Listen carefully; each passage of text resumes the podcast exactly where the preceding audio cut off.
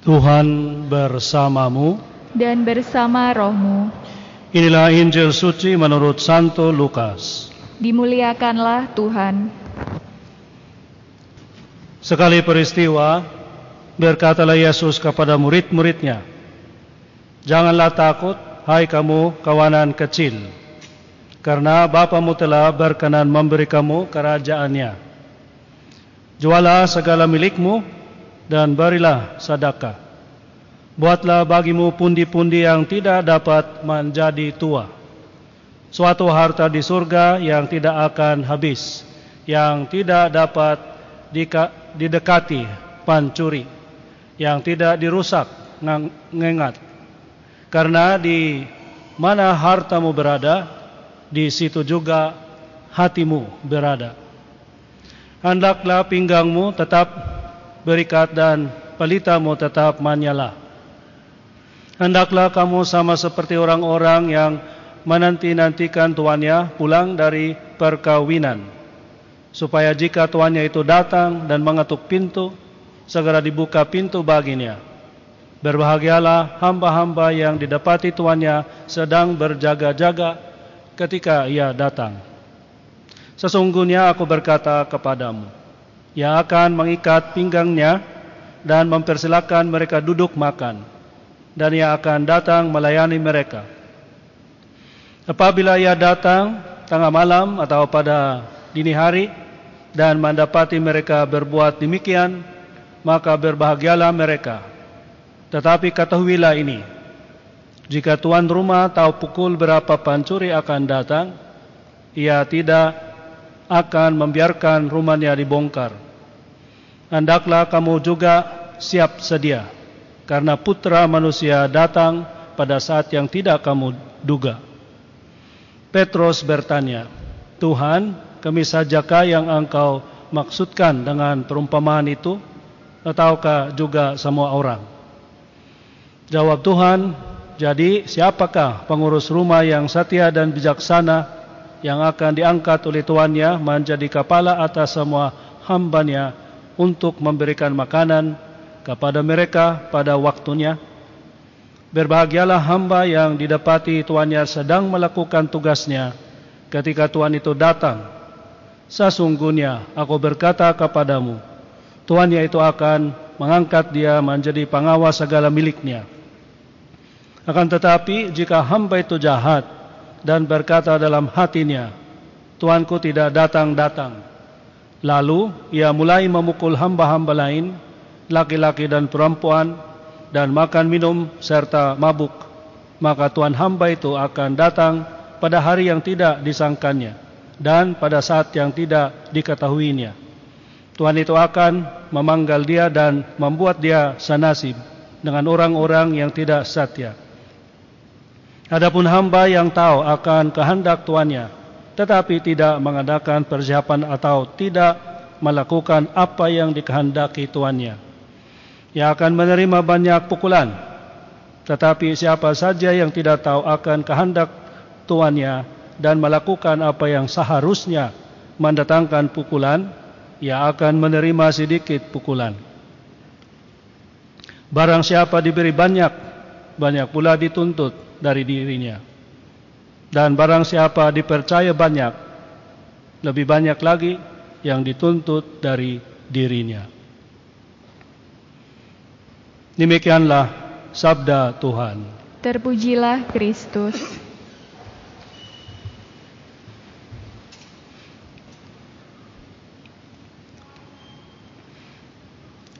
Saudara-saudari yang terkasih, selamat malam semuanya. Pada malam ini kita diingatkan bahwa kita harus melakukan tugas-tugas kita masing-masing. Tidak ada yang dilahirkan di dunia ini tanpa tujuan. Pastilah ada tujuannya. Dan yang penting adalah kita melaksanakannya. Melaksanakan kehendaknya Allah. Tujuannya Allah buat kita. Ada yang bertanya-tanya, apa saja yang saya mau melakukan dalam hidup saya? Itu pertanyaan yang bagus.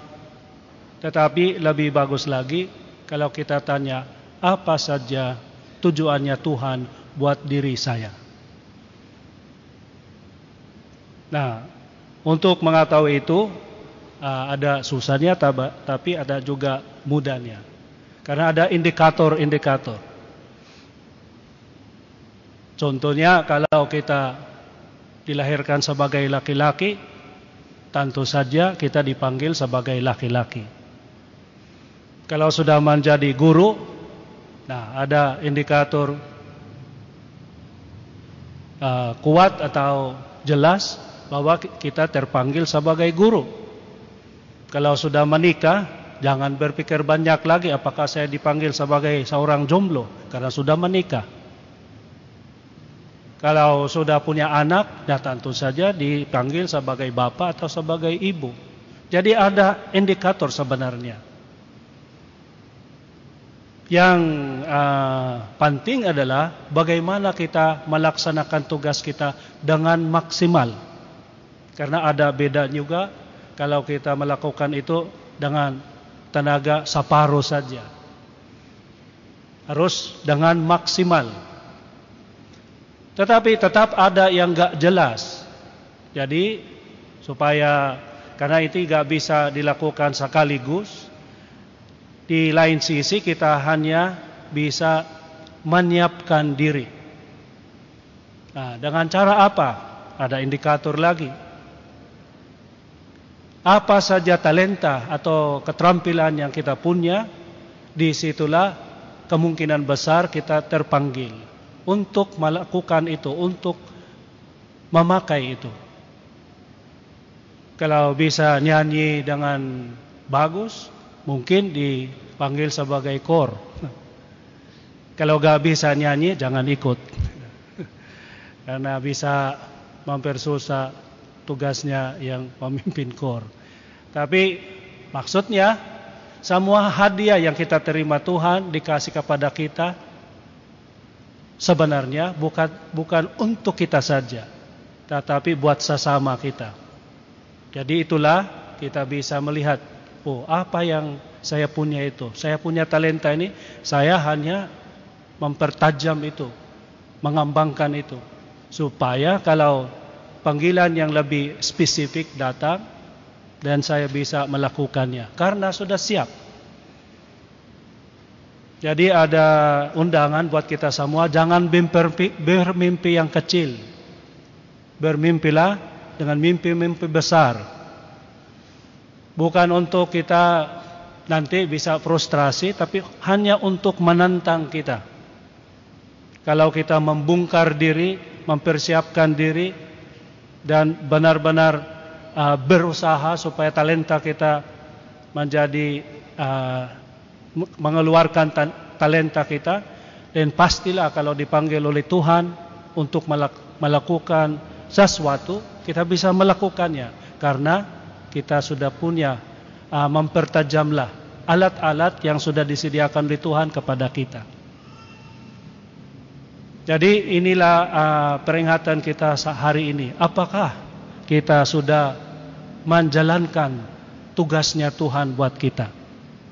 Karena ada pertanyaan yang penting adalah bagaimana kita ingin diketahui Tuhan, ditemuki oleh Tuhan saat dia datang di dunia ini kedua kalinya.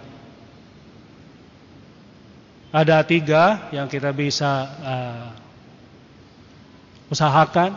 Yang pertama adalah semoga saat Tuhan datang kita sudah menjalankan atau lebih bagus lagi menyelesaikan tugas-tugas kita. Sudah kita jalani itu, sudah kita berusaha untuk melakukan itu. Tetapi banyak orang yang mau menunda-tunda itu. Sudah tahu tugasnya, tapi dia mau melakukan yang lain, yang berbeda. Nah, kalau Tuhan datang, ya pasti dia mau uh, kaburu-buru melakukan tetapi sudah terlambat.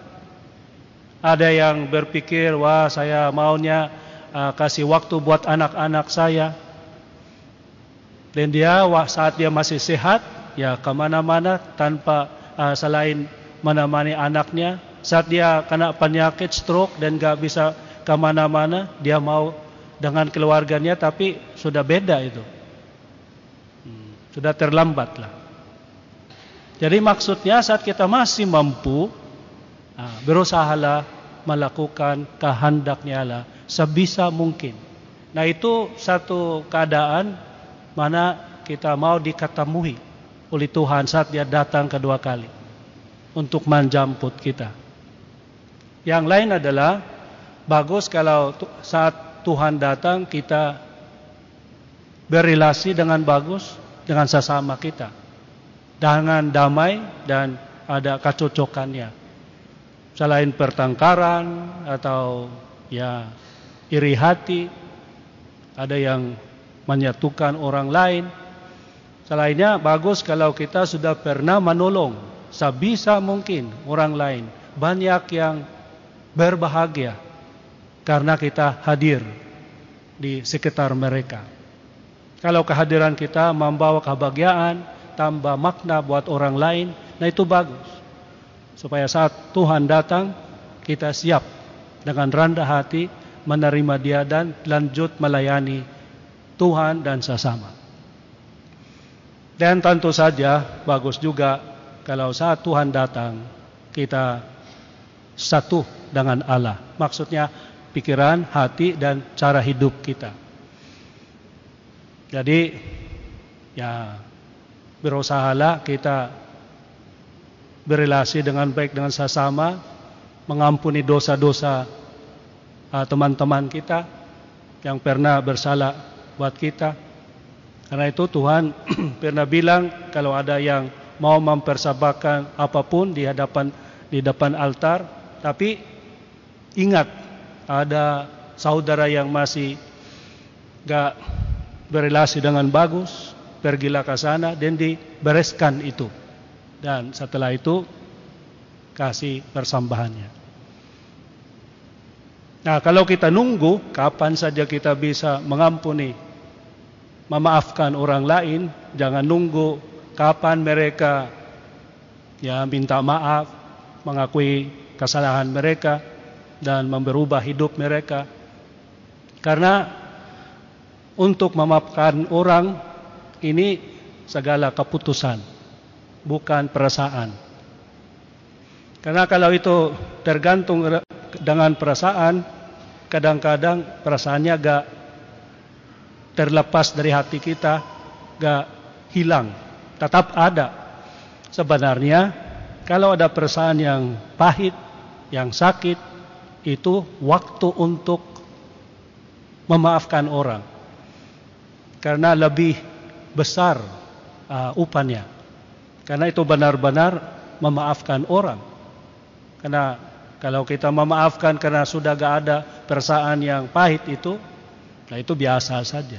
Yang luar biasa adalah saat masih merasa pahitnya, tapi tetap kita memaafkan orang yang bersalah pada kita, dan ini benar-benar meniru Tuhan.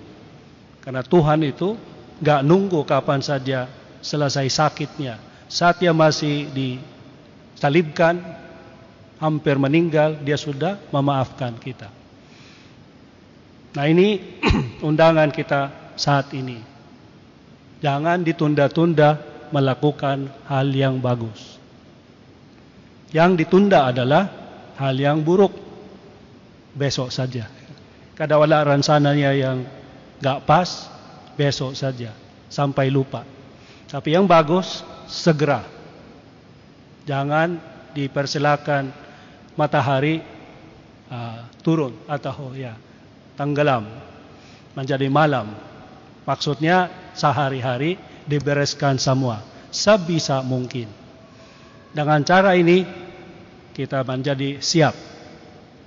Siap untuk melaksanakan kehendak Allah, siap untuk menerima dia dan mempersilahkan datang waktu dia kembali kedua kali. Nah, tapi itu tentu saja hal ini gak mudah dilakukan karena godaannya untuk menunda-tunda hal yang bagus banyak sekali. Dan dunia ini mempermudah buat kita untuk melakukan hal yang gak sesuai dengan kehendaknya Allah. Nah di situlah tantangan kita. Bahwa untuk melakukan hal yang baik, untuk uh, melakukan hal yang sesuai dengan kehendaknya Allah, kadang-kadang susah. Tapi untuk melanggar aturannya, untuk melaksanakan atau sampai mengalahkan, menjatuhkan orang lain mudah dan bisa juga menyenangkan. Nah, di situlah uh, tantangannya. Karena itu, untuk melakukan kehendaknya Allah, jangan saja mendasarkan itu dengan perasaan. Kadang-kadang ada sulitnya, ada susahnya. Tetapi semakin susah, semakin bermakna. Nah, semoga kita bisa benar-benar melakukan kehendaknya Allah. Buat mereka yang dikasih banyak hadiah, banyak juga yang diharapkan. Tapi ini bukan alasan, oh saya gak punya apa-apa jadi ya biarin saja gak apa-apa. Nah, itu belum tentu. Karena kadang-kadang ternyata kita dikasih banyak hadiah. Hanya kita gak bisa, gak pernah merasakan itu atau gak mengetahui itu. Jadi yang pertama adalah ditentukanlah, dicarilah, dirasakanlah, dipahamilah. Apa yang uh, hadiah yang saya, saya sudah terima dari Tuhan. Karena ini menjadi ukuran bagaimana Tuhan nanti uh, melihat cara pekerjaan kita. Kalau yang dikasih besar, yang diharapkan adalah besar juga. Amin. Tuhan bersamamu dan bersama rohmu. Inilah Injil suci menurut Santo Lukas. Dimuliakanlah Tuhan. Sekali peristiwa berkatalah Yesus kepada murid-muridnya, Janganlah takut hai kamu kawanan kecil, karena Bapamu telah berkenan memberi kamu kerajaannya.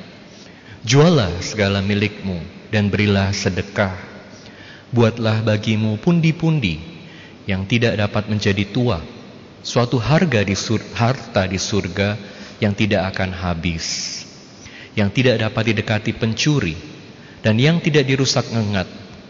Karena di mana hartamu berada, di situ juga hatimu berada. Hendaklah pinggangmu tetap berikat dan pelitamu tetap menyala Hendaklah kamu sama seperti orang-orang yang menanti-nantikan tuannya pulang dari perkawinan, supaya jika tuannya itu datang dan mengetuk pintu, segera dibuka pintu baginya. Berbahagialah hamba-hamba yang didapati tuannya sedang berjaga-jaga ketika ia datang. Sesungguhnya aku berkata kepadamu, ia akan mengikat pinggangnya dan mempersilahkan mereka duduk makan, dan ia akan datang melayani mereka. Tetapi ketahuilah ini, jika tuan rumah tahu pukul berapa pencuri akan datang, ia tidak akan membiarkan rumahnya dibongkar. Hendaklah kamu juga siap sedia, karena putra manusia datang pada saat yang tidak kamu duga. Demikianlah sabda Tuhan. Terpujilah Kristus.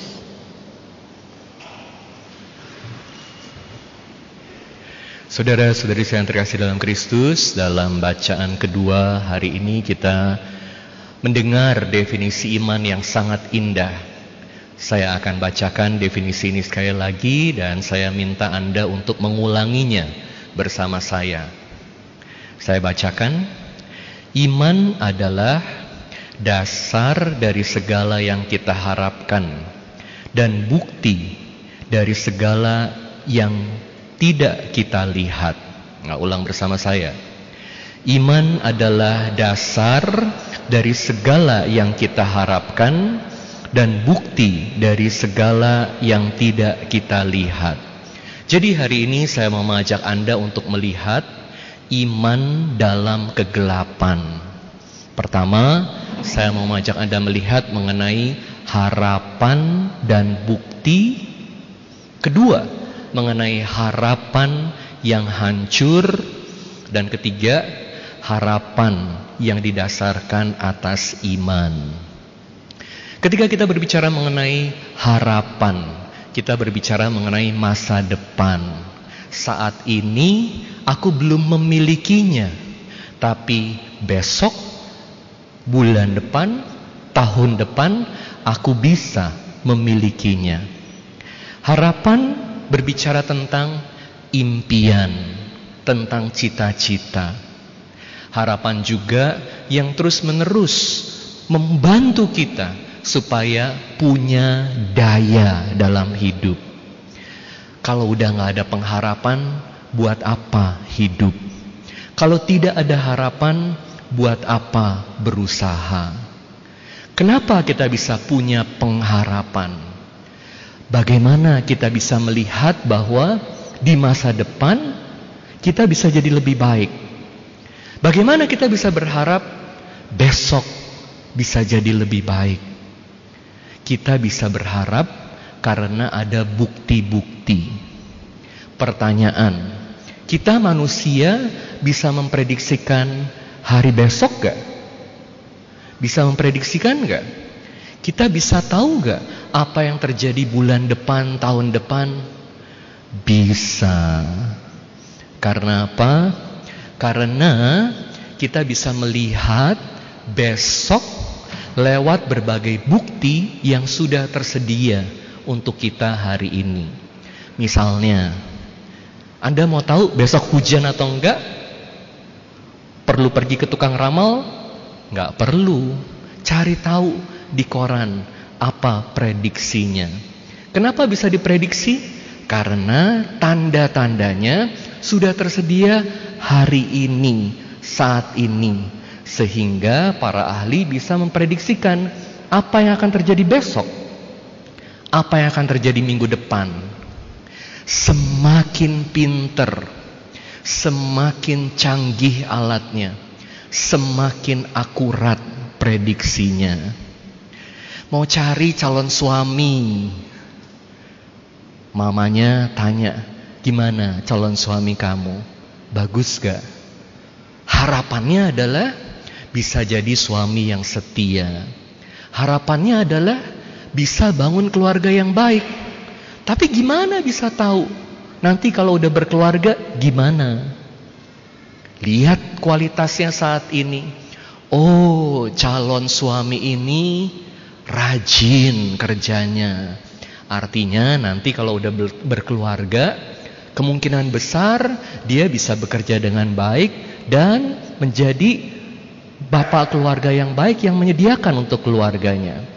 Oh, orangnya ini sangat perhatian sama anakku ini. Kalau makan itu diambilin ya, disiapin makanan yang terbaik. Kalau pergi keluar kota dibawain oleh-oleh. Oh, ini calon suami yang baik. Tapi kalau nggak pernah perhatian, kerjaannya males, marah-marah terus bawaannya. Prediksinya susah jadi calon suami yang baik buat anakku. Jadi bukti-bukti yang ada saat ini membantu kita untuk menentukan masa depannya bagaimana. Bahkan ada yang bilang cara yang paling baik untuk menentukan masa depan adalah dengan menciptakannya. Jadi kalau mau punya hidup yang baik di masa depan, ekonomi yang baik, kerja keras, punya tabungan, bangun usaha. Gak perlu ke tukang ramal untuk tahu masa depan Anda. Kita bisa sudah menyiapkannya.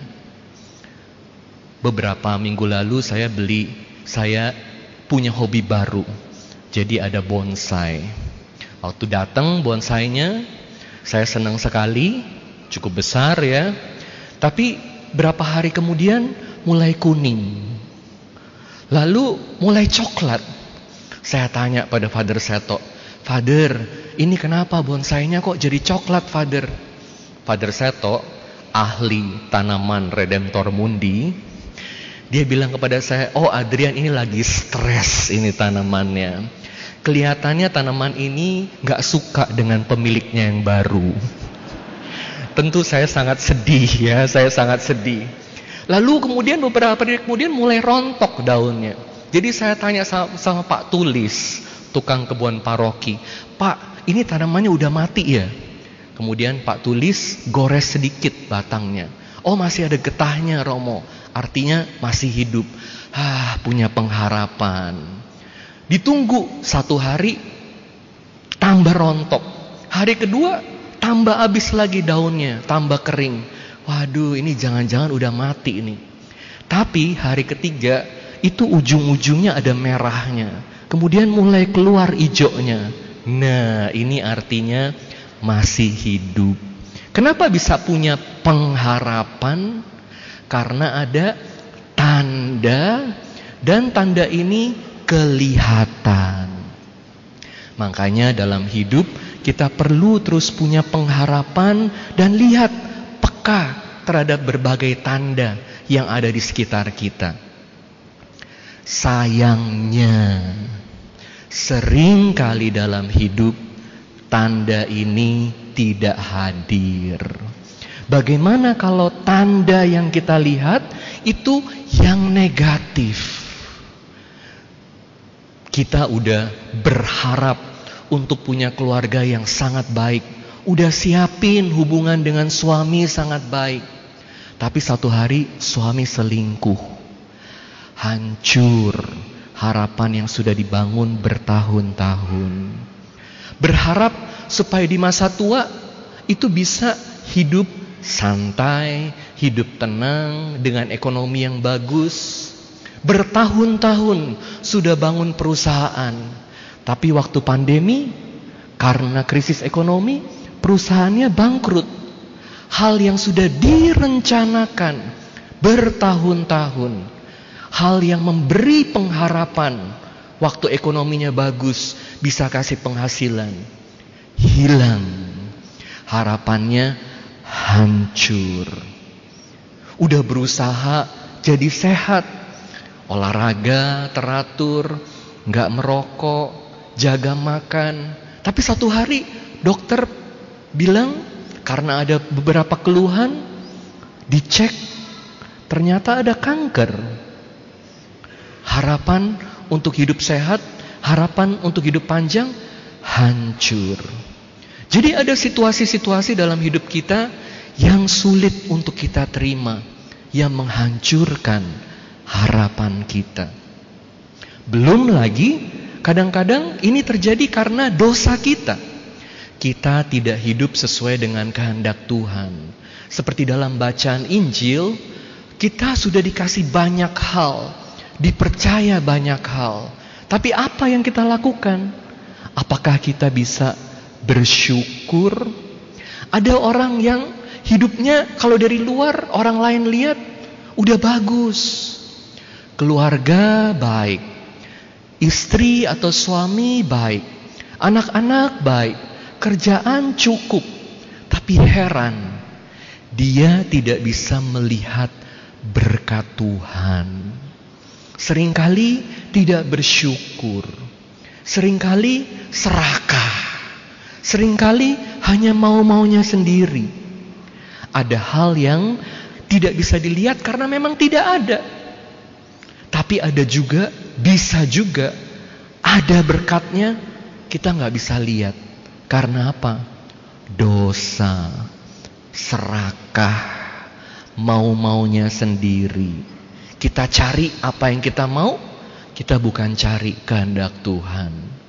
Ini kita sudah menerima hukumannya. Bagaimana saat harapan ini hancur? Makanya kita perlu berharap dengan iman. Definisi iman yang disampaikan oleh Ibrani adalah iman adalah dasar dari segala hal yang kita harapkan. Dasar iman, dasar pengharapan kita apa? Iman atau yang lain?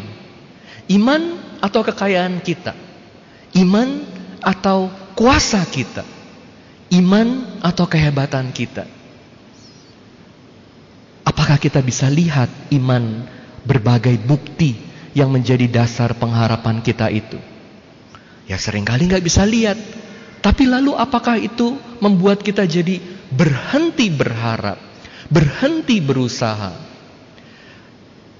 Dante alegori pernah bilang di pintu neraka itu ada tulisan. Di sini adalah tempat situasi di mana semua pengharapan ditinggalin. Kalau dalam hidup kita sudah tidak punya pengharapan, ini udah seperti di neraka. Masih hidup, tapi nggak bisa berharap bahwa besok bisa lebih baik.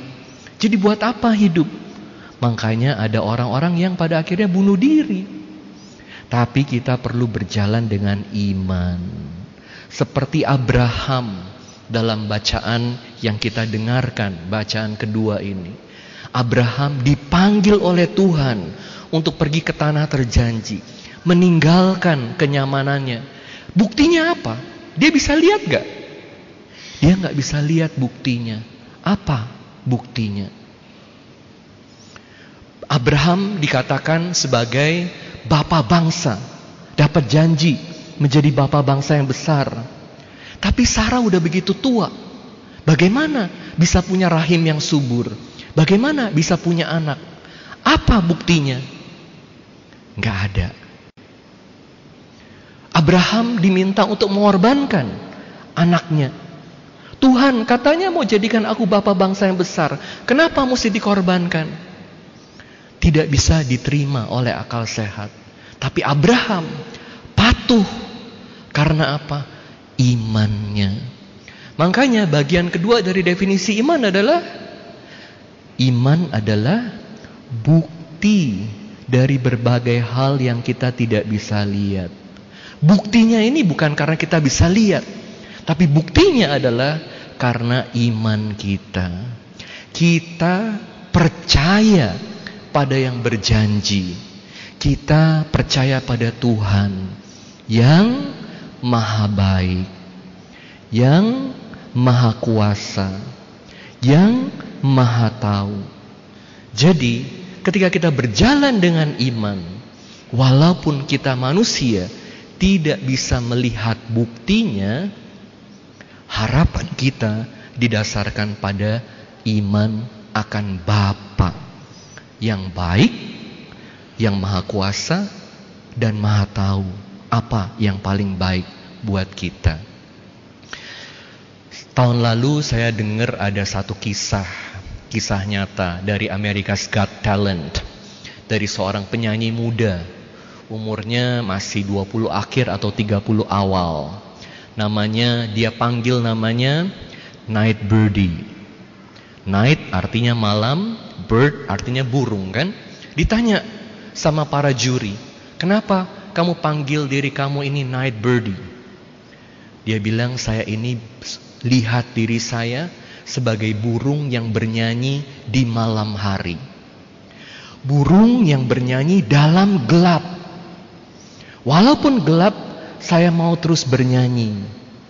Menyongsong harapan. Oh kenapa hidup kamu gelap? Dia ini wanita masih muda banget kan? Badannya kurus, mukanya cantik, matanya bersinar. Dan kalau bicara itu penuh dengan sukacita. Ditanya, kenapa kamu lihat diri kamu sebagai burung yang bernyanyi di malam hari? Kenapa malam? Malam kan melambangkan kegelapan. Gelap apa dalam hidupnya? Dia cerita, dia sakit kanker. Stadium akhir. Udah menyebar ke mana-mana Dokter bilang kemungkinan hidupnya cuman 2%. Tapi dia bilang 2% ini lebih baik daripada 0%. Jadi dengan yang 2% ini dia mau jalani hidupnya dengan sukacita. Udah difonis sama dokter sakit kanker, suaminya yang dia harapkan bisa menjadi pendukungnya yang bantu dia menjadi sumber kekuatan buat dia. Cerahin dia di saat dia difonis kanker. Anda bisa bayangkan gimana hancurnya hidup penyanyi ini. Tapi walaupun demikian, dia nggak kehilangan pengharapan. Imannya luar biasa. Ditanya sama juri, kamu mau nyanyi apa? Saya mau nyanyi lagu tulisan saya sendiri, buatan saya sendiri. Judulnya It's Okay. Hidup saya penuh dengan ketidakpastian. Hidup saya penuh dengan kegagalan. Berbagai hal yang saya rencanakan tidak terjadi. But it's okay. Saya tidak perlu tunggu sampai semua hal beres dulu. Baru saya bisa bahagia. Dua persen hidup yang saya punya ini. Saya pakai sebaik mungkin. Dijalani sebaik mungkin. Buat bisa bersuka cita. Hidupnya nggak panjang. Dia cuma bisa tahan berapa bulan lagi. Dan dia udah meninggal sekarang tapi dia menjadi sumber inspirasi buat banyak orang. Hidup nggak perlu tunggu sampai semua beres dulu. Berdasar bukan pada bukti yang bisa dilihat, tapi berdasar pada iman. Iman anak muda ini luar biasa.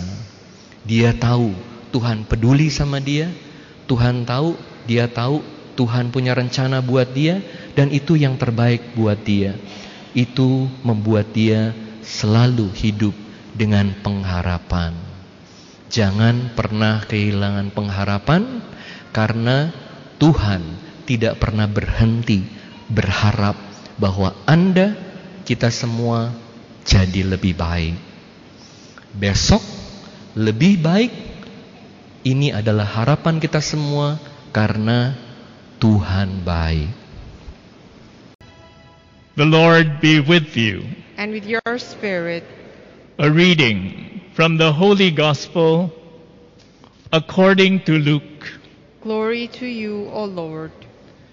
Jesus said to his disciples, Do not be afraid any longer, little flock, for your Father is pleased to give you the kingdom. Sell your belongings and give alms. Provide money bags for yourselves that do not wear out, an inexhaustible treasure in heaven that no thief can reach nor moth destroy. For where your treasure is, there also will your heart be. Gird your loins and light your lamps, and be like servants who await their master's return from a wedding, ready to open immediately when he comes and knocks.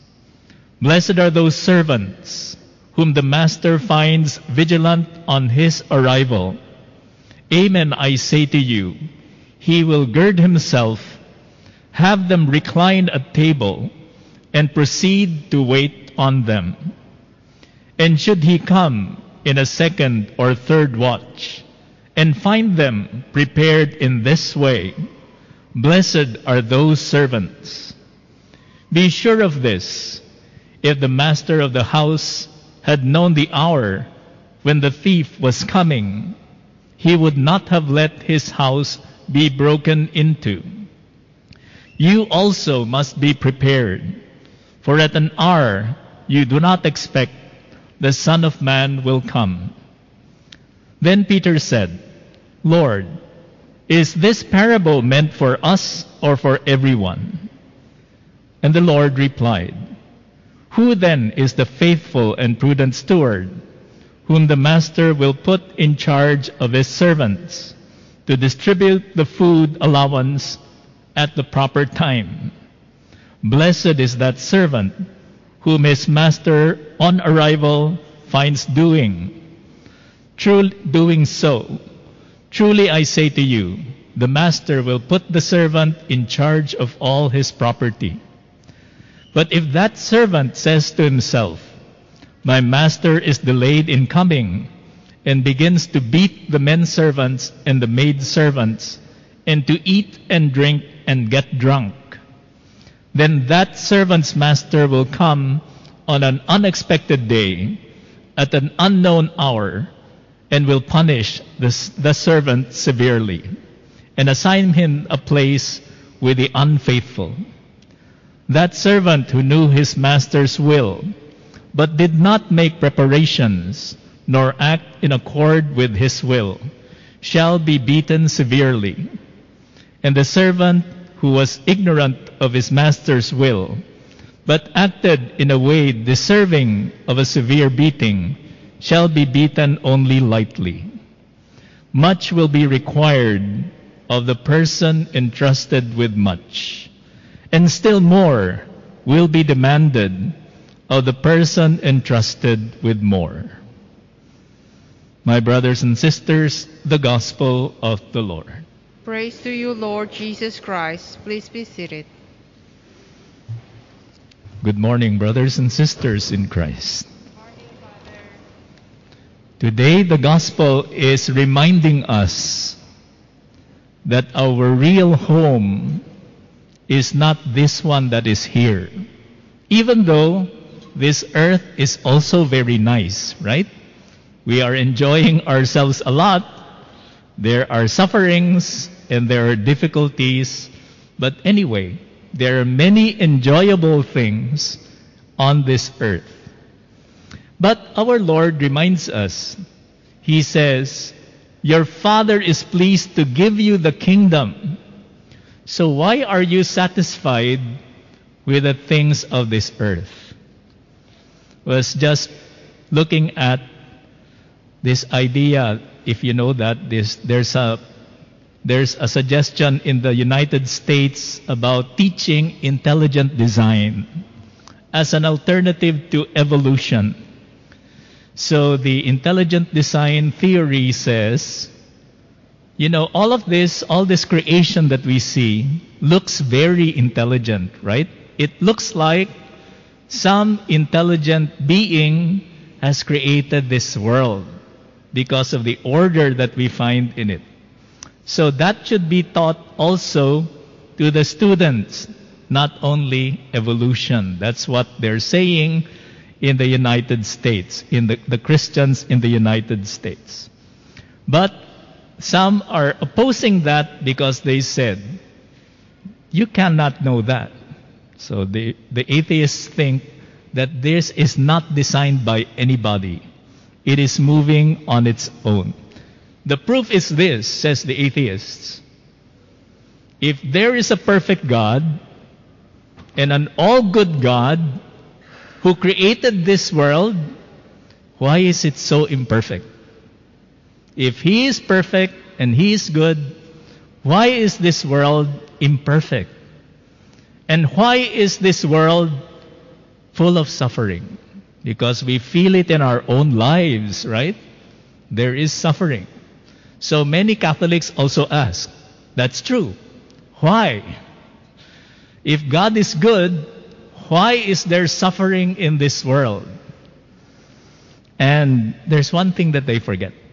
And this is what Jesus is telling us today that we have to remember. We were not made for this world. We were not made to live on earth forever. That's why it's imperfect. And He's telling us, I have prepared a place for you.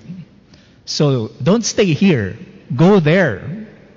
Prepare yourselves. Be like that good servant who is waiting for his master. So we have to ask ourselves today, am I preparing myself? Or do I get distracted with the things of this world? So food is good, um, there's a lot of money, etc. I my profession is so good, we forget God, right? So we don't prepare ourselves for a real home, and we make big houses, we fill it with many many beautiful things, but we forget that our real house and our real home is in heaven. So what do we do? We prepare our hearts. Let us remember today my brothers and sisters. And what this is what we can tell those atheists to say, well, you know, if there is a God, this should be a perfect world. No. You should remember that our life here on earth is a test. Okay? It's not your definitive home, it's a test. If you pass the test, God will give you your home. God will give you heaven. I mean, it's like I teach, you know, I teach in Widya Mandala University, and imagine if I were to give the grade before giving the test, right? So, students come in for this first semester, they come, I already give them the grade. They will not study, right? So, why do I have to study? I already have the grade, right? So, what do I do? What do the teachers do? They give them tests. Okay, you study this, give a test, you pass, go to the next test. They, okay, then you pass all your tests, I give you the grade. That's it. That's the process. This life that we have, and I know that many of our brothers and sisters are suffering, you're going through difficulties, especially during this time. Remember, this is a test. You have to pass the test. You have to live like a good person, a follower of Christ, while we are still alive. Because when we die, our Lord will receive us in heaven. Let us pause for a few moments of silent prayer, my brothers and sisters, to remind ourselves and to listen to the words of our Lord. Do not be afraid any longer, little flock, for your Father is pleased to give you the kingdom. He will give you the kingdom. Let us pause and reflect on that, and let us take, make resolutions to prepare ourselves for the kingdom of God. The Lord be with you. and with your spirit. A reading from the Holy Gospel according to Luke. Glory to you, O Lord. Jesus said to his disciples, Do not be afraid any longer, little flock, for your Father is pleased to give you the kingdom. Sell your belongings and give alms. Provide money bags for yourselves that do not wear out, an, ex- an inexhaustible treasure in heaven that no thief can reach nor moth destroy. For where your treasure is, there also will your heart be. Gird your loins and light your lamps, and be like servants who await their master's return from a wedding, ready to open immediately when he comes and knocks. Blessed are those servants whom the master finds vigilant on his arrival. Amen, I say to you, he will gird himself, have them recline at table, and proceed to wait on them. And should he come in the second or third watch and find them prepared in this way, blessed are those servants. Be sure of this. If the master of the house had known the hour when the thief was coming, he would not have let his house be broken into. You also must be prepared, for at an hour you do not expect the Son of Man will come. Then Peter said, Lord, is this parable meant for us or for everyone? The Lord replied, Who then is the faithful and prudent steward whom the master will put in charge of his servants to distribute the food allowance at the proper time? Blessed is that servant whom his master on arrival finds doing.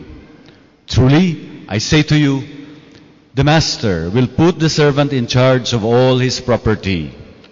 But if that servant says to himself, My master is delayed in coming, and begins to beat the men servants and the maid servants, to eat and drink and get drunk, then that servant's master will come on an unexpected day and at an unknown hour, and will punish the servant severely and assign him a place with the unfaithful. With the unfaithful.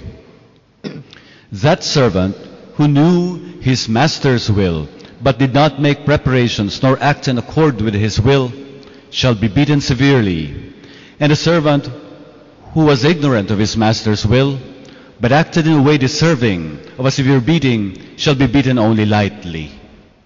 Much will be required of the person entrusted with much, and still more will be demanded of the person entrusted with more. The Gospel of the Lord. Praise to you, Lord Jesus Christ. Please be seated. Dear friends, we have very significant readings today, and I'd like you, I'd like to guide our reflections for this Sunday's readings by first telling a little story about a real person who experienced the night. The night seems to be the theme common in all these readings. And so let's start by that word, night. I'm referring to a Nobel Prize winner in literature, a Jew, and his name is Elie Wiesel. Elie, when he was 15 years old, experienced his family being killed right in front of him. He experienced the Holocaust at 15. And he made a vow. Because his family was killed in front of him, he remained silent for 10 years. Imagine not saying a word, remaining silent for 10 years. And after 10 years, he wrote the story. He wrote the story. He wanted it published, but no one wanted to publish it because they can't take the very difficult words that he was saying. The title of the novel, you might want to Google it, is Night. Malam. That's the title of his novel.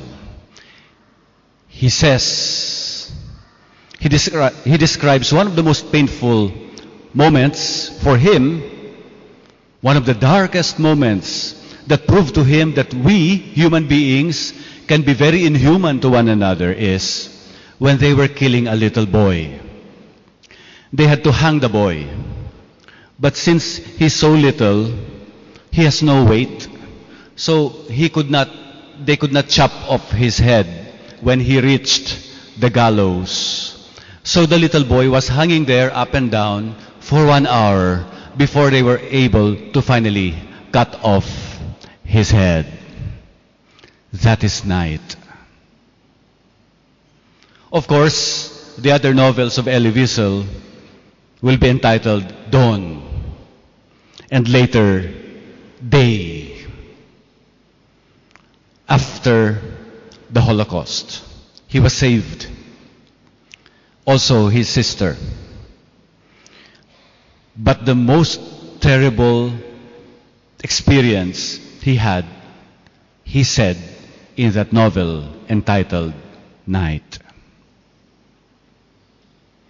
In all the readings today, the theme of night can be seen. In the first reading, the very first line of the first reading is so important. It tells us that it is a commentary on the book of Deuteronomy, the story when the people of God were in exile. They were experiencing the night. And it tells us, this is from the book of wisdom, that the night of the Passover was already known beforehand to our forefathers. They kept the night in their heart. And even if they were experiencing that darkness, they were continuing to offer sacrifices to God. They were beginning to be the church. That is what we find in the first reading. In the second reading, this is from the letter to the Hebrews. It tells us what faith is. In the very first line of the second reading, we are told what it is. Faith is the realization of what is hoped for and evidence of things not seen. In other words, our own experience of faith is set in a backdrop of things that we cannot understand, of things that we cannot see. We cannot, we cannot see them. We may not be able to comprehend them entirely, but we only hold on to the promise. That is what the second reading tells us. And in fact, it is also a commentary on the story of the faith of Abraham. Abraham was in a foreign land. He was told to go. He went, but he did not know where he was going. Imagine setting out in a place you do not know, going out to some place you don't even understand where. But that was the journey of Abraham. In fact, towards the end of the second reading, he is described as someone good for dead. He is someone good for dead. And yet, he persevered in his faith. That is the night of Abraham. That is the night of the second reading. Let us go to the Gospel. It was quite a long reading of the Gospel today. But we can only appreciate it when we begin to see that Jesus is giving us so many stories, so many examples, so many metaphors about our own life of faith. He was addressing our own fears. In fact, in the very first line of the Gospel, we are told, Do not be afraid. The night is about our fears. And Jesus is telling us, Do not be afraid any longer, little flock, for your Father is pleased to give you the kingdom. And from that line on until the end, Jesus is giving us so many examples of how to wait for that kingdom. He tells us, don't trust your wallets. Don't trust your bank accounts. They are your money bags, maybe your cell phone also. You have loads. You have Gojek and you have that application where you can pay, right? I'm also trying to discover how because I want to order pizza. Money in a cell phone, money in a bank, money in a wallet. They are exhaustible. They can be gone. Don't put your faith there. Put your faith in money bags where no thief can reach, no moth can destroy. That is just one. Jesus was giving so many, like servants who are ready, servants who are keeping vigil, etc. Where is the night here? Suddenly, Peter interrupts Jesus. And he was seeking a clarification from Jesus. Lord, are you telling this for me? Is this for us, Lord? Or are they for others? The Lord did not mind Peter. The Lord continued his story. The kingdom of God is like maid servants or men servants who prepared for the coming of their master. Some did not prepare.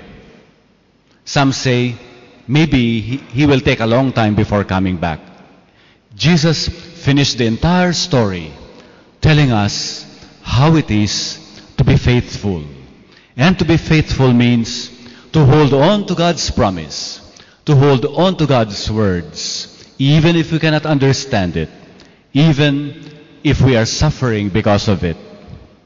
Because when the Lord comes, then that will be the time that He will repay us. And that repayment will be living with the Lord Himself in the, in the kingdom that He has come to establish in our hearts, the kingdom that will last forever. And that is the joy of one who has been faithful. Incidentally, the novel that I mentioned a while ago, while it started with night and it ended with day, ended up with the author denouncing religion because he could not understand where God was when he was suffering. He could not understand why the world was silent when they were suffering. The Lord, in all the readings today, tell us about suffering. Tell us about the difficulty of life. Tell us about night. And yet the Lord does not cease. Even when He is interrupted, the Lord does not cease to teach us that it is very important to take to heart the virtue of faith. Faith does not come from my heart. Faith does not come, does not come from your decision, from your hearts either. Because if it only comes from our hearts, it can also be destroyed. We can also lose faith. But faith that is a virtue comes from God. It is a gift.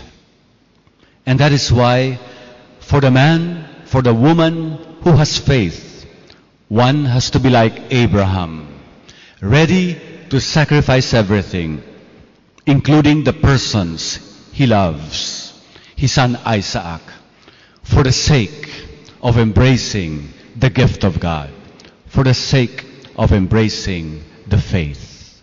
My brothers and sisters, as we receive the Lord in Holy Communion today, let us ask that we too may receive the virtue of that same faith. Tuhan bersamamu. Dan bersama rohmu. Inilah Injil suci menurut Lukas. Dimuliakanlah Tuhan. Sekali peristiwa berkatalah Yesus kepada para muridnya, Janganlah takut hai kamu, kawanan kecil, karena Bapamu telah berkenan memberi kamu kerajaannya. Jualah segala milikmu dan berilah sedekah.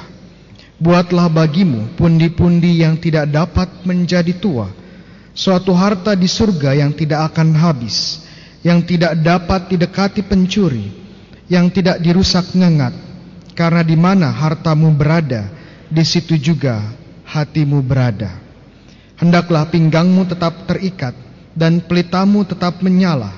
Hendaklah kamu sama seperti orang-orang yang menanti-nantikan tuannya pulang dari perkawinan, supaya jika tuannya itu datang dan mengetuk pintu, segera dibuka pintu baginya. Berbahagialah hamba-hamba yang didapati tuannya sedang berjaga-jaga ketika ia datang.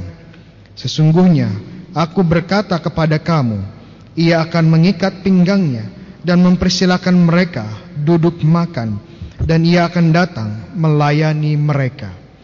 Apabila ia datang pada tengah malam atau pada dini hari dan mendapati mereka berbuat demikian, maka berbahagialah mereka. Tetapi ketahuilah ini, jika tuan rumah tahu pukul berapa pencuri akan datang, ia tidak akan membiarkan rumahnya dibongkar hendaklah kamu juga siap sedia, karena putra manusia datang pada saat yang tidak kamu duga. Petrus bertanya, Tuhan, kami sajakah yang kau maksudkan dengan perumpamaan itu, atau juga semua orang? Jawab Tuhan, jadi siapakah pengurus rumah yang setia dan bijaksana, yang akan diangkat oleh tuannya menjadi kepala atas semua hambanya, untuk memberikan makanan kepada mereka pada waktunya. Berbagilah hamba yang didapati tuannya sedang melakukan tugasnya ketika tuan itu datang. Sesungguhnya aku berkata kepadamu, tuannya itu akan mengangkat dia menjadi pengawas segala miliknya.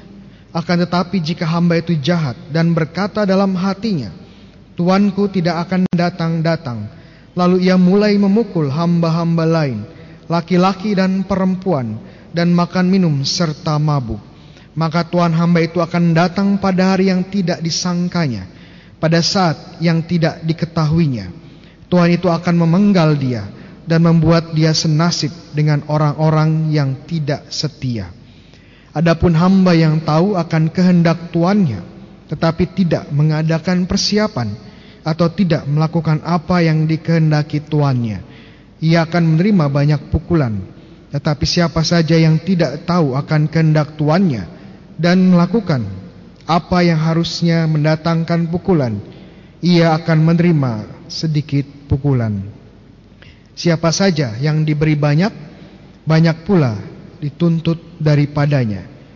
Dan siapa saja yang dipercaya banyak, akan lebih banyak lagi yang dituntut daripadanya. Demikianlah sabda Tuhan. Terpujilah Kristus. Saudara sekalian, pada kesempatan sore hari ini, Injil hari ini kita dengarkan sangat panjang ya. Dan tentu saja banyak hal yang bisa kita pelajari dari Injil pada hari ini. Namun ada satu hal yang menarik yang mungkin bisa saya angkat pada kesempatan sore hari ini. Kesempatan hari ini.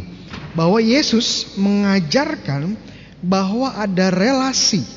Ya, relasi yang cukup signifikan antara harta duniawi dengan harta surgawi. Ada sebuah relasi yang penting antara harta duniawi dengan harta surgawi. Tetapi relasinya ini bukan relasi berbanding sejajar. Maksudnya apa Romo? Ya, relasi berbanding sejajar itu kalau satu naik, satunya naik juga ya. Jadi kalau kita semakin kaya, semakin punya banyak kepemilikan, semakin banyak harta, semakin sukses di dunia, kalau berbanding lurus, seharusnya semakin besar juga harta kita di surga. Tetapi itu bukan yang diajarkan Yesus. Yang diajarkan Yesus justru kebalikannya. Relasi antara harta dunia dengan harta surgawi itu berbanding terbalik. Jadi, semakin harta dunia kita berani bagikan, kita berani lepas untuk menolong sesama, itu harta surgawi kita semakin besar. Ada relasi perbandingan terbalik antara harta dunia dengan harta surgawi.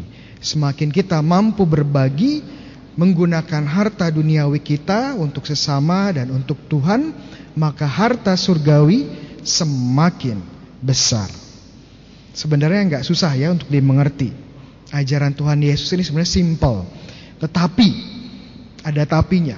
Walaupun ajarannya simpel, kebenarannya mudah dimengerti, prakteknya sulit sekali.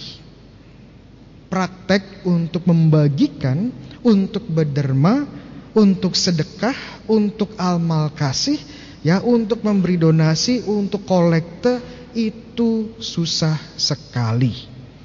Kira-kira kenapa sih kok susah ya? Kenapa kok kita susah memberikan atau men-share, membagikan harta duniawi kita? Setidaknya ada tiga alasan. Alasan yang pertama adalah yang saya sebut sebagai mentalitas posesif. Pernah dengar ya kata posesif?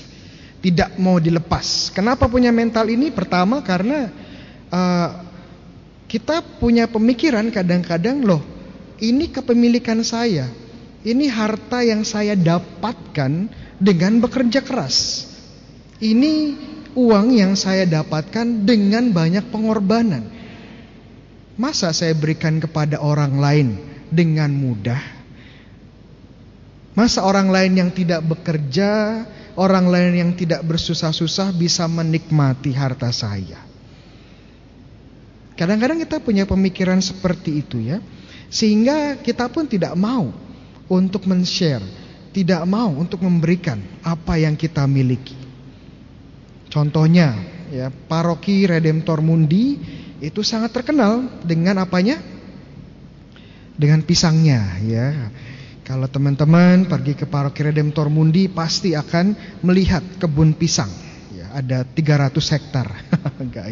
Hanya ada sekitar 13 pohon. Ya, dan ini pohon ditanam oleh siapa? Ah iya, bukan Romo Bayu ya, oleh Romo Romo Seto. Ya. Dan Romo Seto ini orangnya rajin sekali, rajin berkebun ya. Romo Seto itu Romo paroki kami. Ya, bagaimana dia menanam dari bibit kecil kemudian dirawat dengan baik, diberi pupuk, dijaga dari hama dan segala macam sampai ada buahnya. Iya. Nah, kira-kira kalau sudah ada hasilnya dan tiba-tiba saja diambil oleh Romo Bayu. Iya. Diambil Romo Bayu buat bagi-bagi hadiah. Iya.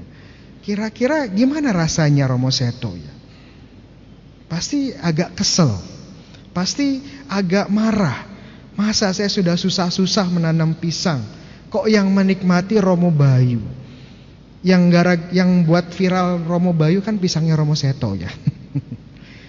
Loh, kok seperti itu ya? Jadi mungkin sama, kita sudah bekerja menghasilkan sesuatu tapi kok memberikannya kepada orang lain yang tidak bekerja, yang tidak bersusah payah untuk itu ya. Rasanya kurang pas. Makanya kita nggak mau berbagi. Ya, kita memang punya hak ya, kita memang punya hak untuk menggunakan, membelanjakan ya atau menyimpan harta benda kita kekayaan kita yang sudah kita dapatkan dengan kerja keras kita. Namun, hak ini tidak absolut. Loh, kenapa Romo? Karena semua yang ada di dalam hidup kita itu pada akhirnya adalah pemberian Tuhan. Hidup kita, apa yang kita miliki, keluarga kita, usaha kita, ini semuanya pemberian Tuhan. Kalau Tuhan tidak kasih, kita tidak punya. Kalau pisang itu tidak Tuhan tumbuhkan, kalau pisang itu Tuhan layukan, tidak ada buahnya. Romo Seto tidak bisa panen. Jadi karena ini kita terima dengan cuma-cuma oleh Tuhan, maka kita pun ya bermurah hati membagikannya sebagai berkat juga kepada sesama kita sudah menerima sebagai berkat, sekarang kita bagikan sebagai berkat. Hal kedua yang membuat kita susah berbagi, apa Romo? Ini berhubungan dengan nomor satu adalah karena kita berpikir ini punya kita, ini milik kita, dan karena kita berpikir ini milik kita, kita pun pelan-pelan mulai ya attach, mulai menempel pada harta itu. Kenapa? Karena harta benda, kekayaan, uang itu memberikan kenikmatan, memberikan kenyamanan, memberikan perlindungan, memberikan kesenangan. Kalau kita punya hal-hal ini pasti kita merasa aman, merasa nyaman dengan hidup kita. Dan setiap hal yang nyaman itu pasti membuat kecanduan. Hal-hal yang menyenangkan itu selalu ada potensi membuat kita kecanduan. Contohnya, ya kecanduan narkoba. Sudah tahu narkoba itu buruk, tapi kenapa kok bisa kecanduan? Karena memberikan kenikmatan, memberikan kenyamanan, sehingga susah lepasnya. Begitu juga dengan harta benda kita, milik kita, memberikan kenyamanan, memberikan kesenangan, dan kalau ini terus akan membuat potensi kita kecanduan dengan apa yang kita miliki. Dan kalau kita kecanduan semakin susah untuk melepasnya. Dan kalau kita lepas rasanya sakit. Kalau kita kecanduan sesuatu ya, kalau di sini mungkin ada teman-teman yang merokok dan kalau merokoknya sudah lama mau dilepas itu rasanya sakit sekali.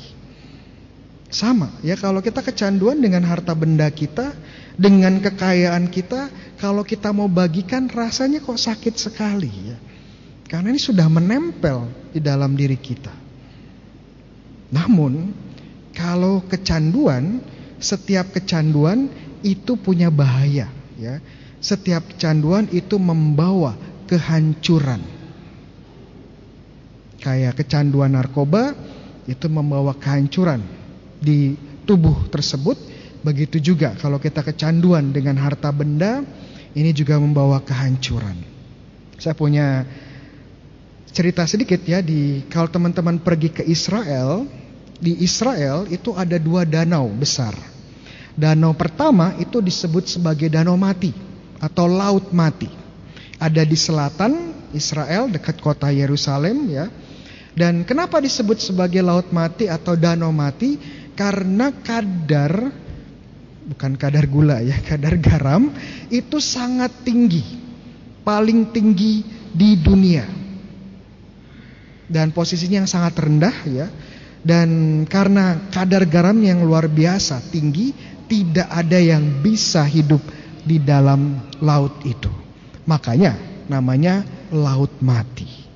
Namun ada danau kedua di Israel namanya Danau Galilea. Ya, Danau Galilea ini di utara. Nah, di utara. Uh, dan ini tempat berkarya Tuhan Yesus, awal karya Tuhan Yesus. Salah satu karyanya adalah waktu dia memanggil murid-muridnya. Petrus, Andreas, Yakobus dan Yohanes. Petrus profesinya apa? Ada yang tahu? Pisang dua, ya. Iya, nelayan, ya. Petrus seorang nelayan menunjukkan bahwa dia pelayan di Danau Galilea menunjukkan ada ikan di Danau Galilea. Jadi ada kehidupan di Danau Galilea. Banyak ikannya, banyak kehidupannya. Pertanyaannya ya, kenapakah yang satu ini mati, yang satu hidup? Kenapa laut mati nggak ada kehidupan, tapi Danau Galilea ini penuh kehidupan? Padahal sama-sama ada di Israel. Jawabannya karena yang satu tidak berbagi, yang satu berbagi. Danau Galilea itu menerima ya air dari berbagai sumber. Kemudian dia salurkan lagi di sebuah sungai yang namanya Sungai Yordan. Ada air yang mengalir, menerima, mengalir menjadi hidup. Tapi laut mati itu hanya menerima dari sungai Yordan dan hanya disimpan, tidak ke mana-mana. Akhirnya apa? Kadar garamnya tinggi, tidak ada kehidupan. Saat kita tidak berbagi, kita pun akan menjadi sakit, akan menjadi mati. Hati-hati dengan kecanduan. Hati-hati dengan kecanduan harta benda. Bagaimana mengatasinya Romo? Mengatasinya ya mau nggak mau harus berbagi. Awalnya pasti sakit, tapi ya kalau nggak sakit ya nggak sembuh. Seperti tadi ya yang kecanduan rokok, awalnya sakit sekali untuk berpisah dari rokok ya. Tapi kalau sudah mampu berpisah rasanya bebas. Rasanya plong ya. Begitu juga awal membagikan harta benda kita kalau kita sudah terikat susah sekali, sakit sekali ya. Rasanya mengrogoh kantong ini kok nggak bisa dalam gitu ya. Ya sekarang nggak pakai rogoh kantong ya, pakai QR code ya. QR code kok rasanya males ya, kok rasanya berat sekali ya mendekati QR code itu ya. Di bangku teman-teman ada QR code ya. Tapi melihat itu agak duduknya agak ke samping dikit ya. agak berat. Tapi ini harus diatasi. Kalau nggak kita terikat. Yang terakhir, alasan ketiga adalah kita cenderung curiga dengan orang lain. Ah, ini orang lain hanya minta-minta, males nggak kerja, pantesan aja jadi seperti itu. Ah, ini hanya menipu, minta-minta tapi hanya sekedar menipu. Dan kita sering mendengarkan kabar seperti ini ya, banyak sekali bentuk penipuan. Yang baru heboh kemarin-kemarin ini adalah ada lembaga ya yang menyatakan diri sebagai lembaga donor, lembaga sedekah, menolong orang-orang yang miskin, menolong orang-orang yang yatim piatu, menolong korban perang. Tapi ternyata kita tahu ya, uangnya malah dipakai foya-foya oleh pemilik lembaga. Kita juga pernah sering mendengar ada pemimpin pemuka agama ya yang menjadi kaya, hidup nyaman, foya-foya karena menjual Tuhan. Padahal yang menyumbang adalah orang-orang sederhana yang besok belum tentu bisa menyekolahkan anaknya, tapi memberi uangnya untuk Tuhan. Taunya ya hanya digunakan untuk foya-foya. Untuk beli villa tiga. Untuk halan-halan ya healing ya ke Maldives, ke Korea, ke Jepang, untuk beli Lamborghini, Ferrari. Kita lihat, kadang-kadang kita pun menjadi takut, nggak mau menolong orang berbagi karena nanti ya ditipu juga. Nanti juga hasilnya nggak ke mana-mana, ya sayang. Namun itu hanya sebagian. Banyak juga yang kekurangan, yang benar-benar membutuhkan dan tidak punya intensi sedikit pun untuk menipu. Jadi cukup berhati-hati. Seperti ular kita memang harus cerdik tapi tetap tulus seperti merpati. Jadi tiga hal ya. Jangan sampai kita kecanduan, jangan sampai kita posesif, jangan sampai kita ketakutan untuk berbagi. Ingat, semakin tinggi kita berbagi, semakin besar juga harta surgawi kita. Ada relasi konkret antara harta dunia dengan harta surgawi. Perbandingan terbalik. Semakin berbagi, semakin kaya kita secara harta surgawi.